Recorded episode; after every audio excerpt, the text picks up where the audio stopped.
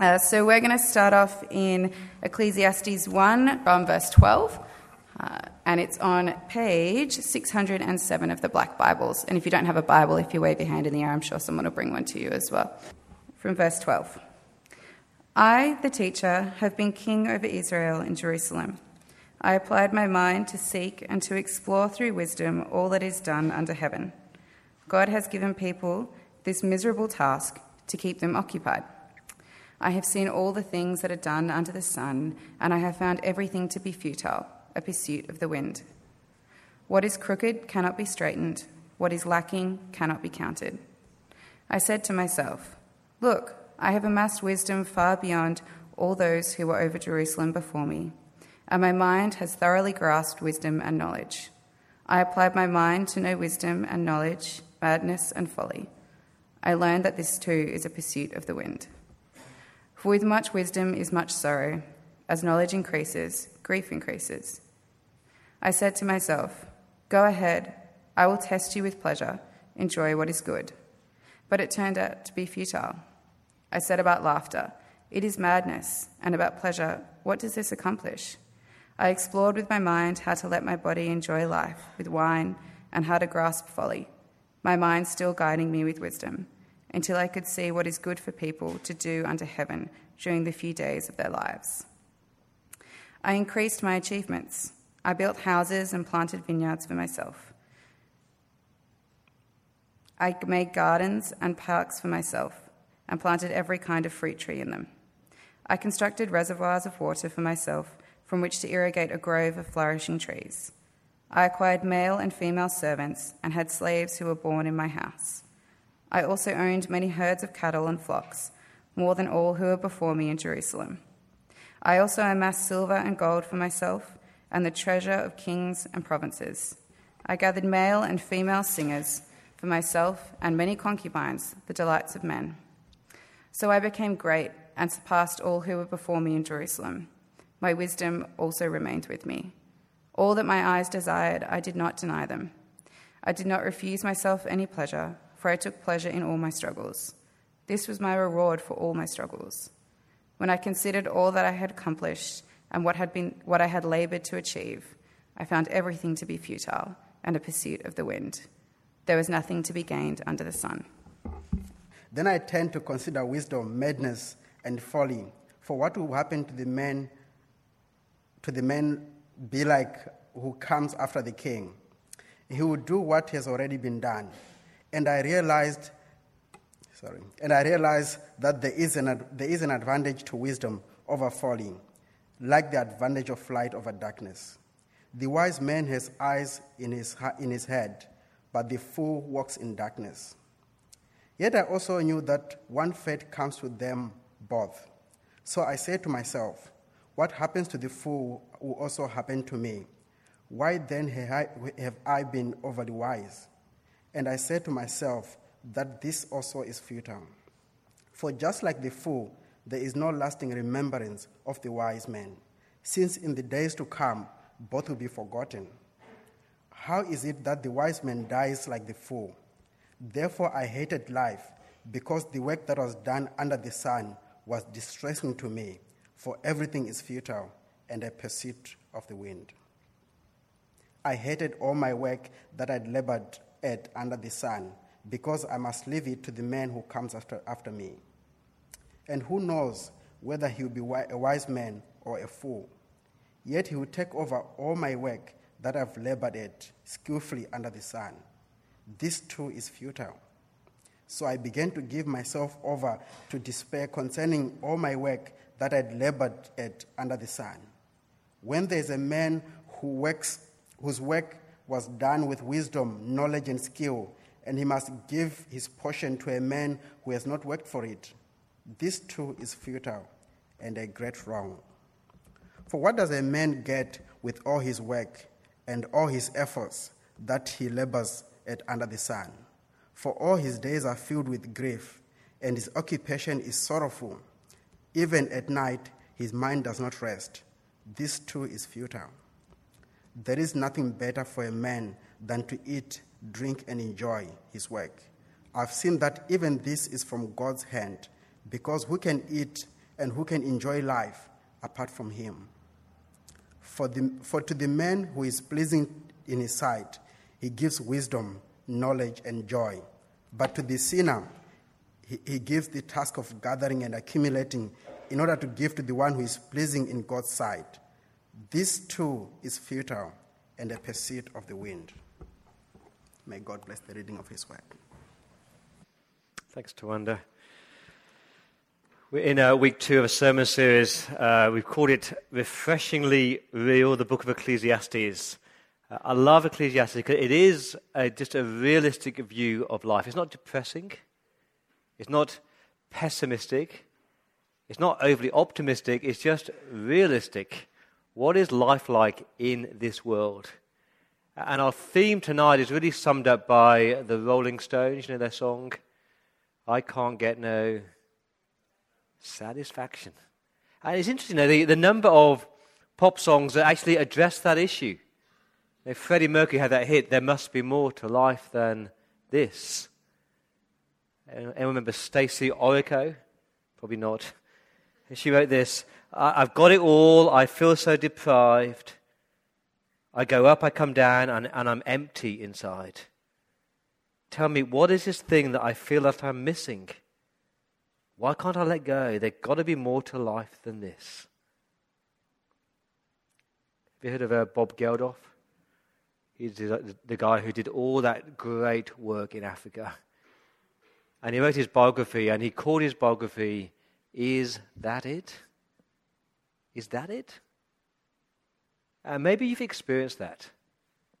You, have got the job that you dreamed of getting, but you're still not satisfied. You've got the spouse that you long for, but you're still not satisfied. You've got the house in the suburb that you always wanted to live with the pool in the backyard, and you're still not satisfied. You've got friends, you've got cash in the bank, you go on these amazing holidays, and you go, there must be more to life than this. Fascinating survey done of, the, of the, uh, 8,000 students in America. Across 48 universities, they asked the question, what do you consider is the most important thing in life? What do you think is the most important thing in life? What would you say to that? About 15% talked about their jobs or their careers. About 10% talked about family or housing or marriage. And a whopping 75% talked about finding a purpose or some meaning to their life. It's fascinating, isn't it? We all want it. We desire some purpose. We desire some significance. We desire some meaning and satisfaction. So we search and we search, or the word in Ecclesiastes is you pursue and you pursue and you chase this and you chase that and you chase it and you're still not satisfied. The actor Jim Carrey said this I think everyone should get rich and famous and do everything they ever dreamed of doing to see that that is not the answer to life. That's very Ecclesiastes. Or Steve Jobs. Heard of him? When he was 17, he said this. When I, sorry, he's talking to students in, in Stanford University. He said, When I was 17, I read that if you live each day as if it could be your last, then someday you'll be right. And that made an impression on me.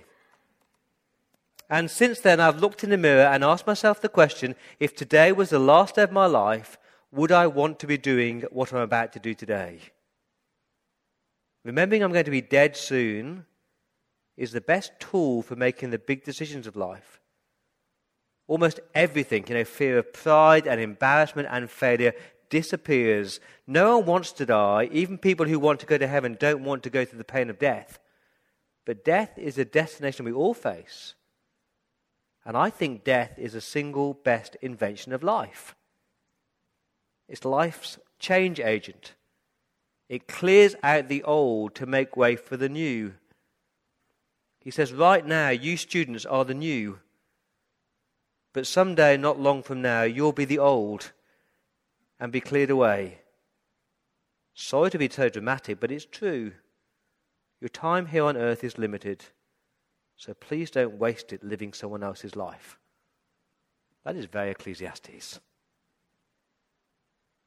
I want to look this evening at uh, two things the search for satisfaction and then the secret of satisfaction. So, where do you look for your, for your satisfaction? What do you chase? What do you pursue? Uh, the teacher in this letter talks about wisdom he says wisdom is futile. That word futile, it means a, a vapor or a smoke. It, it is insignificant. It doesn't satisfy you. And according to verse 16 of chapter 1, he says, I am, by human standards, one of the wisest people in history. He says, Look, I've amassed wisdom far beyond all those who were over Jerusalem before me, and my mind has thoroughly grasped wisdom and knowledge. Imagine him saying, Look, I've studied, I've got, I've got a degree in art and literature, physics, mathematics, astronomy. I've got a degree in theology and a degree in, in, in philosophy. I've done medicine. You name it, I've done it. I've got more degree certificates than you could throw a brick at. what's his conclusion? Verse 17 applied my mind to know wisdom and knowledge, madness and folly, and I learned that that too is a pursuit of the wind. I love what he says back in chapter 1, verse 13. I applied my mind to seek and explore through wisdom all that's done under heaven. God has given people this miserable task to keep them occupied. I think that's humorous. It's like God made us as human beings with a mind, with a brain, and we think that we can apply that, that mind to know God perfectly. He says, You're, you're an idiot. If you think that, that gaining more wisdom and knowledge is really going to give you your identification and your satisfaction, then you're a fool. It's like Socrates who said, I'm the wisest of all Greeks because I, of all people, know that I know nothing. Now, don't get me wrong, the teacher is not against knowledge. He says in chapter 2, verses 12 to 14, that being wise, uh, being thoughtful about life is far better than being an idiot and being irresponsible. He says in 2 verse 13, I realize that there is an advantage to wisdom over folly. It's good to have some knowledge, some wisdom. The wise man has eyes in his head, but the fool walks in darkness. But the problem is whether you are wise or whether you are foolish, whether you've got 10 PhDs or never completed your HSC. The problem is there's one thing called death, isn't there? And whether you have 10 PhDs or no HSC, we're all going to die. And that's what he says. In verse 15, what happens to the fool will also happen to me. Why then have I been overly wise? This is futile, he says. Like the fool, there's no lasting remembrance of the wise man. In the days to come, both will be forgotten. It's over 20 years ago now since I got my PhD. It sits on my bookshelf. I never read it. there are three copies in a library somewhere in Oxford. I think in the last 20 years, but the last count, I think three people have bothered to take it out and read it. But at the time, you know, it, it was my life. I was like, wow, this is going to be amazing. And do you know what? When I'm dead in 100 years' time, no one will care less that I did a PhD. If you're here tonight thinking that your education and your knowledge and your degrees will actually give you some satisfaction in life, they never will. It's crazy world we're living, you know. Eh? We have more information here in your iPhone more information at your fingertips than entire countries in every single library had not 50 years ago. We stuff our head with information and facts and knowledge in this quest to, to find some meaning to life. But we're never satisfied.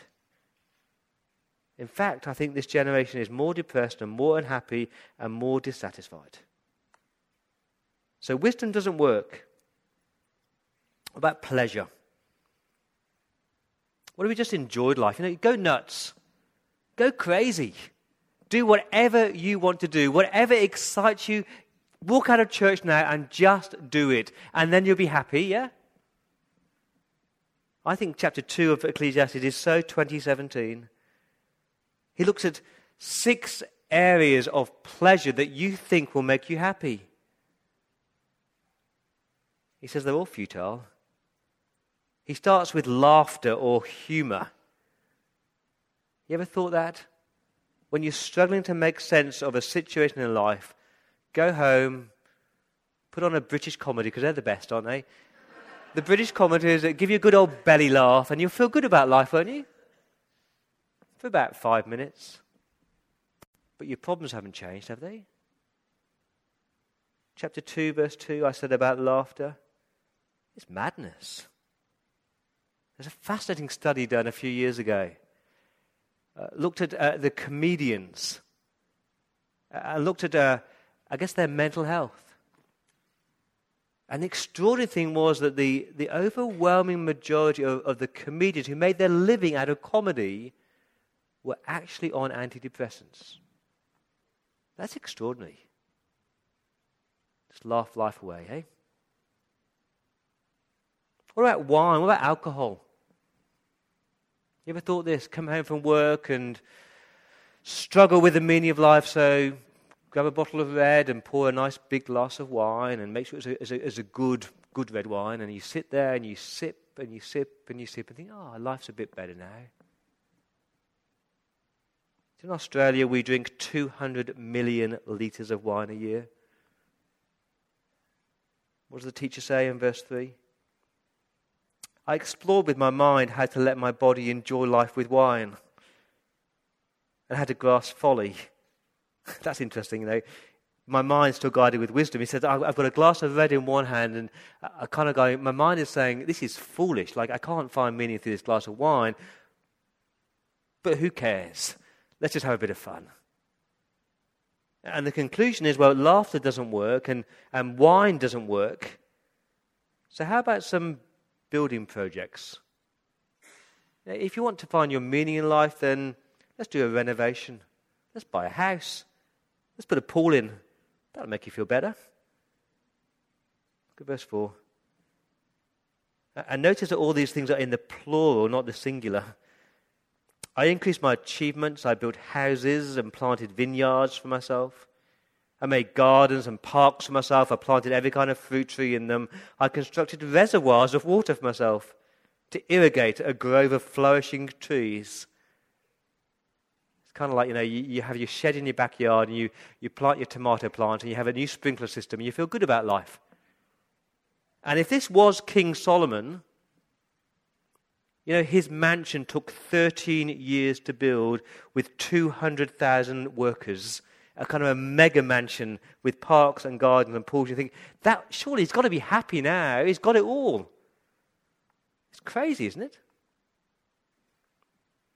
I heard this week of uh, there's a property in North Sydney right next to the Dem School where my eldest son goes to. And they've been doing renovations for about six months. I think, what, what are they doing to that place?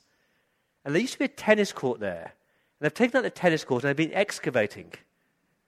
And I, I discovered this week they are excavating to put in an underground cinema, and they're going to put the tennis court back on top at a cost of about $3 million. It's crazy, isn't it? But we all slip into it.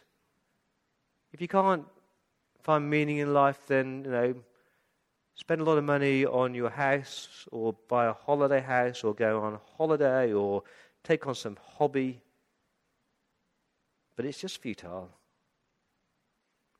What about your stuff or your possessions?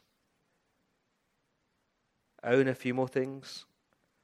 Look at verse 7.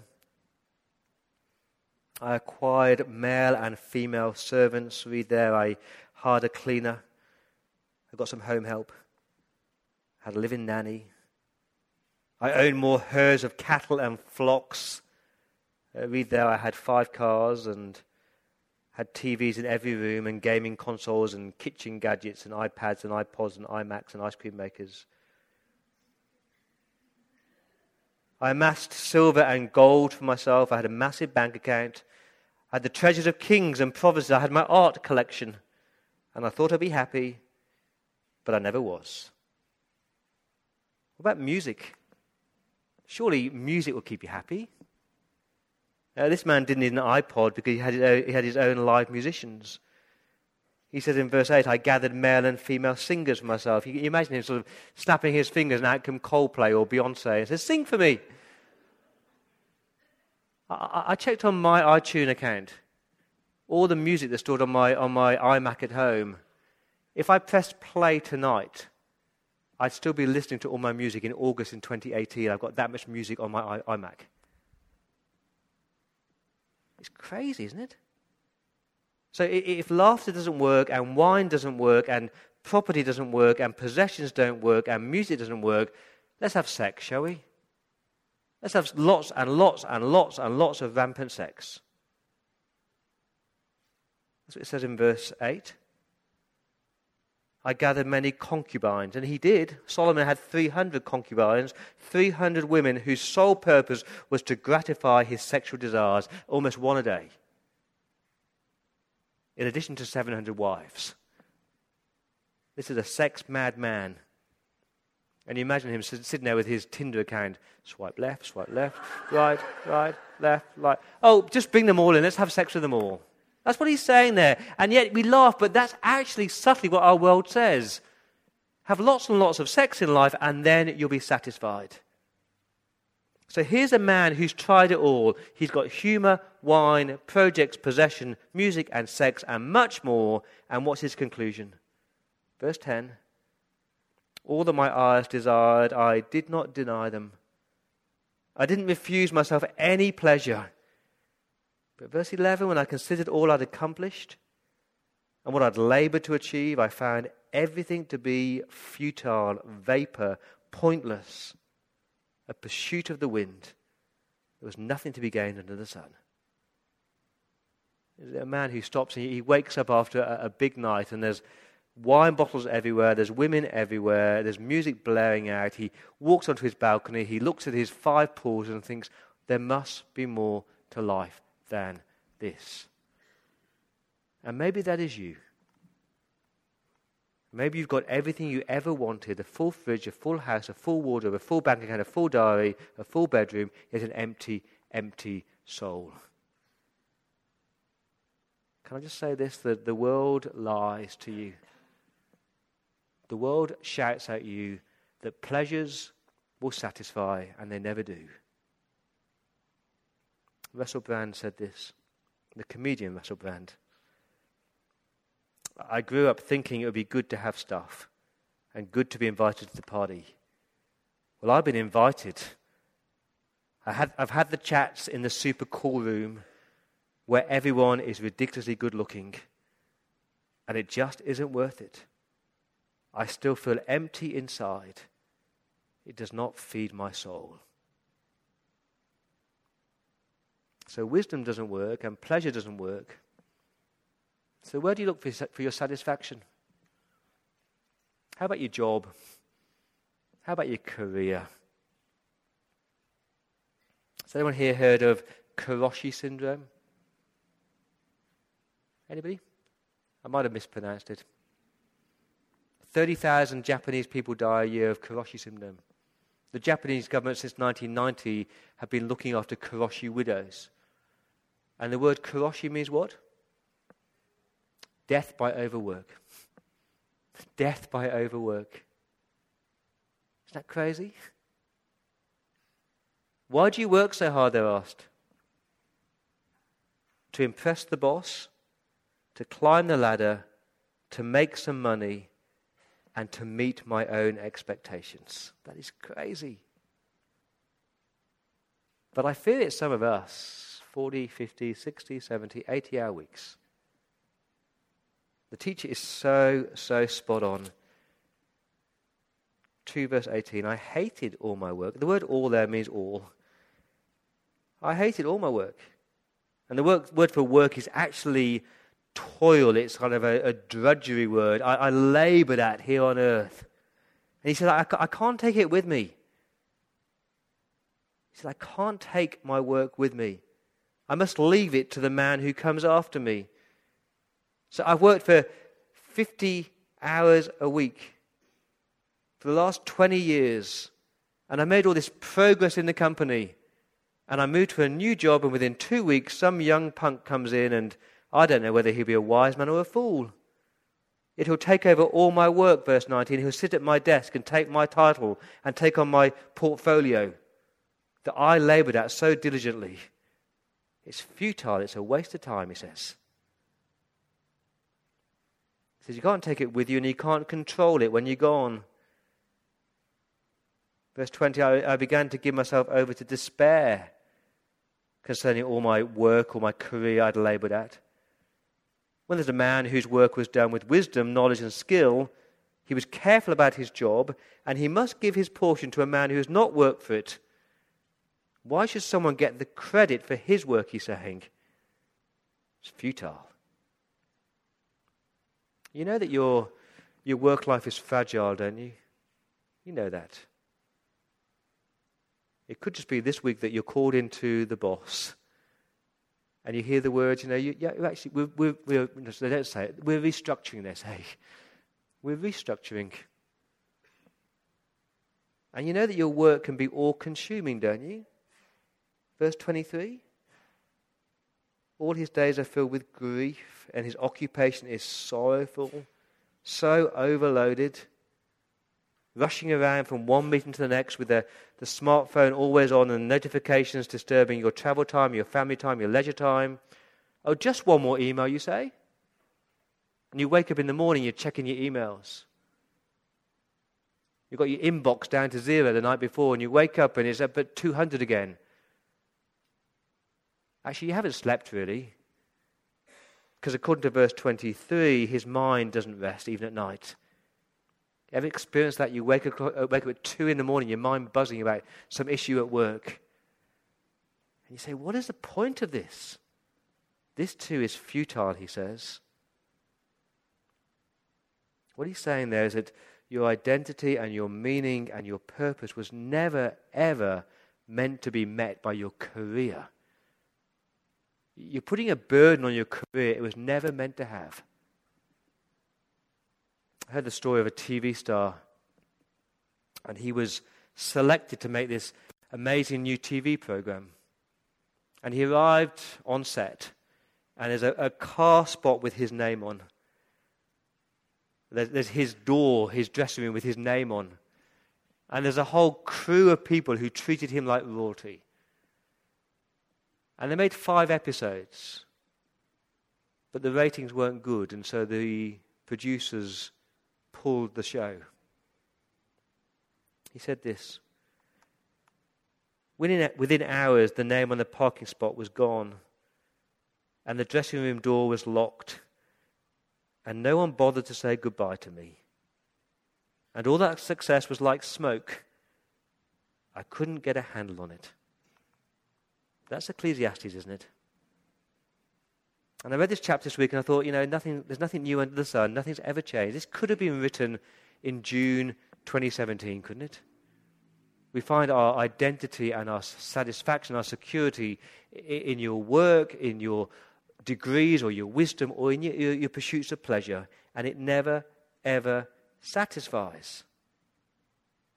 And the problem is, we've got this thing called eternity that God has placed in our hearts. And the way that God made us as human beings is that He, he put eternity in our hearts to think there must be more to this life than this because there's a world to come. So why am I here? I'm going to die. They're going to die. So what's life all about?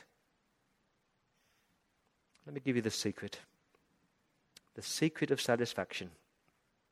You can read it in chapter 2, verse 24. This is the answer. There's nothing better than for man or woman to eat, drink, and enjoy your work. That sounds a bit crazy, doesn't it? He's just told you that, that your, your work and your pleasure and your wisdom, it never satisfies. Now he's saying enjoy it. He's saying more than that, isn't he? Verse 24. I've seen that even this is from God's hand. Because who can eat and who can endure life apart from God? That is the key. Trying to do life without God, trying to chase and pursue some meaning and, and significance and satisfaction without God in your life, and trying to fill the God gap, trying to fill the God hole with, with pleasure, with sex, with laughter, with wine, with wisdom, with work, it just never satisfies. But once you say, you know, everything I've got in life is from God, everything is from God, then you start to see life differently and you start to enjoy your pleasures. Just look with me at, at chapter 2, verses 1 to 11. See if you can spot what's the word that comes 40 times in chapter 2, verses 1 to 11. Do you spot it? What's the repeated word? Look at your Bible. It's a very short word, just one letter, actually. I. I did this. I did this for me, for my, for myself. Me, myself, and I. Life's all about me. And it's fascinating. If life is all about me and there's no room for God in your life, it's never satisfying. I know there's, like, there's psychologists in this room, but as far as I know, the research shows that the people who are happiest are, are people who have some spiritual dimension in their life and some other person centeredness. Is that right? Some spiritual dimension in their life and an other person centeredness. Well, that's profound, isn't it? Where have you heard that before? What did Jesus say? What's the greatest commandment? To love God with your whole heart, soul, mind, and strength. And the second commandment, to love your neighbors yourself. Put God in your life and think about other people, and you might just be satisfied. And that's the conclusion here. Replace the I with others and make sure you recognize everything is from the hand of God, and then you'll be satisfied. There's a great verse in, in James chapter 1, verse 17 where it says, Every good gift is from above, from the hands of a loving God. Let me try and teach you this. If you go through life like this, with an open hand, and whatever God gives you into that open hand, you just stop and you thank God for it. Then you'll enjoy life. Let's give it a go. Thank you, Lord, for that gut wrenching, belly aching laughter I had with that British comedy. Thank you, Lord, for this, that five minutes of fun. I want to thank you, God, for that. Thank you, God, for this beautiful Shiraz that I get to enjoy over a nice meal with friends. What a gift that is, God. Thank you for that. Thank you, God, for this, this view in my garden. I can sit in my garden. I can smell my tomato plants. Thank you, God, for that. Thank you, God, for a, a plunge pool Wow, how privileged I am. I don't deserve that, God, but thank you for that. Thank you, God, for my friends. Thank you, God, for the people that you put around me. That's a gift from you. Thank you, God, that I get to go on holidays. Wow. That I get to refresh my body with time off from work. Thank you, God, for that. And if we are married, thank you, God, for the gift of sex. What a beautiful gift that is. Now, do you see how it changes life? You get to enjoy all those things like laughter and wine and property and possessions and sex. You get to enjoy them all because you recognize that they come from God and you're giving Him the glory. And so rather than trying to find your identity and your meaning and your, your significance in those things, you're just saying they're all a gift from God and here's my true satisfaction. Try it. I think you'll find you'll be satisfied. He says, Enjoy your pleasures and enjoy your work. When you see your work as a gift from God, your abilities, your skills as, a, as from the hand of God, it allows you to redeem your work. Because with God, you find your meaning and your purpose and your joy in your work. I hope you know that you're, you're working for the Lord. You know that? If you're a man or woman of God tonight and you follow Jesus, you are working for the Lord, whatever you do Monday to, Monday to Friday. As you walk into your workplace, God is, is, is, is concerned for your character, that you want to be there to honor Him and to love Him and to serve Him in your workplace. Your character matters. And He wants you to be content, not always striving to achieve all this stuff. There's a great verse in chapter 4 about work. Chapter 4, verse 4 and 5. I saw all the labor and all the skillful work is due to man's jealousy of his friend. We're so competitive, always competing with our other work, work colleague for the better position, the better pay. This is futile, he says. Achieve, achieve, achieve. Let's be content. Verse 6 Better one handful with rest than two handfuls with effort and the pursuit of the wind. It's better to go through life, you know, working 40 hours with one hand and enjoying some rest time and enjoying time with people with the other hand than spending 80 hours a week in your workplace, no time to enjoy anything at all. I read this great, great quote this week. It says, The problem in Sydney is not the high cost of living, but the cost of high living. We want stuff far, far too much. I think that's true. And so we work and we work and we work and we're just never content. He goes on to say that your relationships are more important than your work. Do you know that?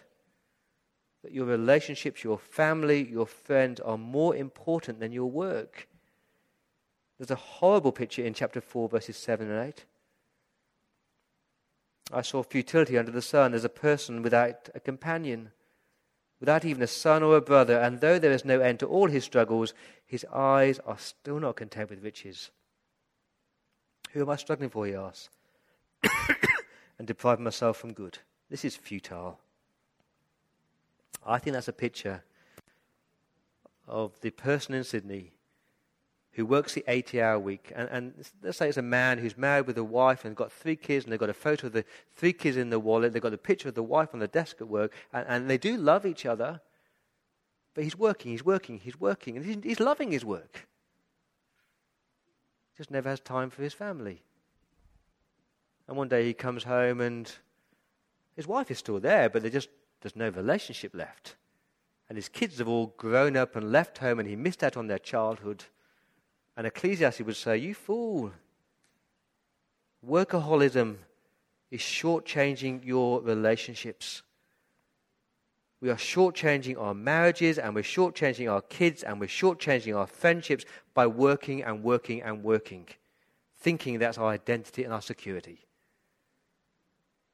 Remember, you're working for God and you're working with God. When you walk into the office, God is there. If you're a stay at home parent, God is there. Do you actually recognize Him? Do you actually pray as you're on the train or on the bus? Lord, help me today to honor you. I'm working for you, God if you're a lawyer, Lord, help me to make a just and a wise and a right decision on this case. If you're a teacher, Lord, help me, please, to, to inspire these kids to love mathematics. Uh, if you're a, a nurse, help me to, to care for these people that you've placed in my life. Thank you, Lord. Because here's the reality when you know that God is with you, your work is so much more enjoyable. You know who you're working for, you know why you're working. What did Steve Jobs say? Steve Jobs say, if today was the last day of your life, would you do what I'm about to do today? It's a good question. I find this study liberating. I find it totally, totally liberating. We get to enjoy life. If you're in Christ, you get to enjoy life. You can enjoy your family, you can enjoy your friends, you can enjoy your work, you enjoy your pleasures, enjoy your wisdom. You enjoy them all because you're saying, It all belongs to you, God and you are the center of everything. So, my challenge, church, is just to do it. Start tonight. Make a list of all the things that you enjoy doing and put next to the, next to the, next to the, the two words, thank you. Thank you, God. And it will change you. Let me pray.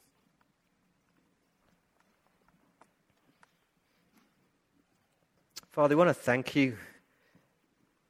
We want to thank you for all the enjoyments we have in life for laughter, for wine, for property and possessions, for food, for clothing on our back, for shelter, for work, for money in our bank accounts, for friendships and for family, and for just breath in our lungs. You are so good and so kind and so generous to us. And everything we have comes from your generous and gracious hand. Father, make us a people who seek our satisfaction, our identity, our security in you. Liberate us from this, this endless chasing, this endless pursuing for meaning in life. Liberate us, please, Lord. Help us to find our satisfaction in Christ alone.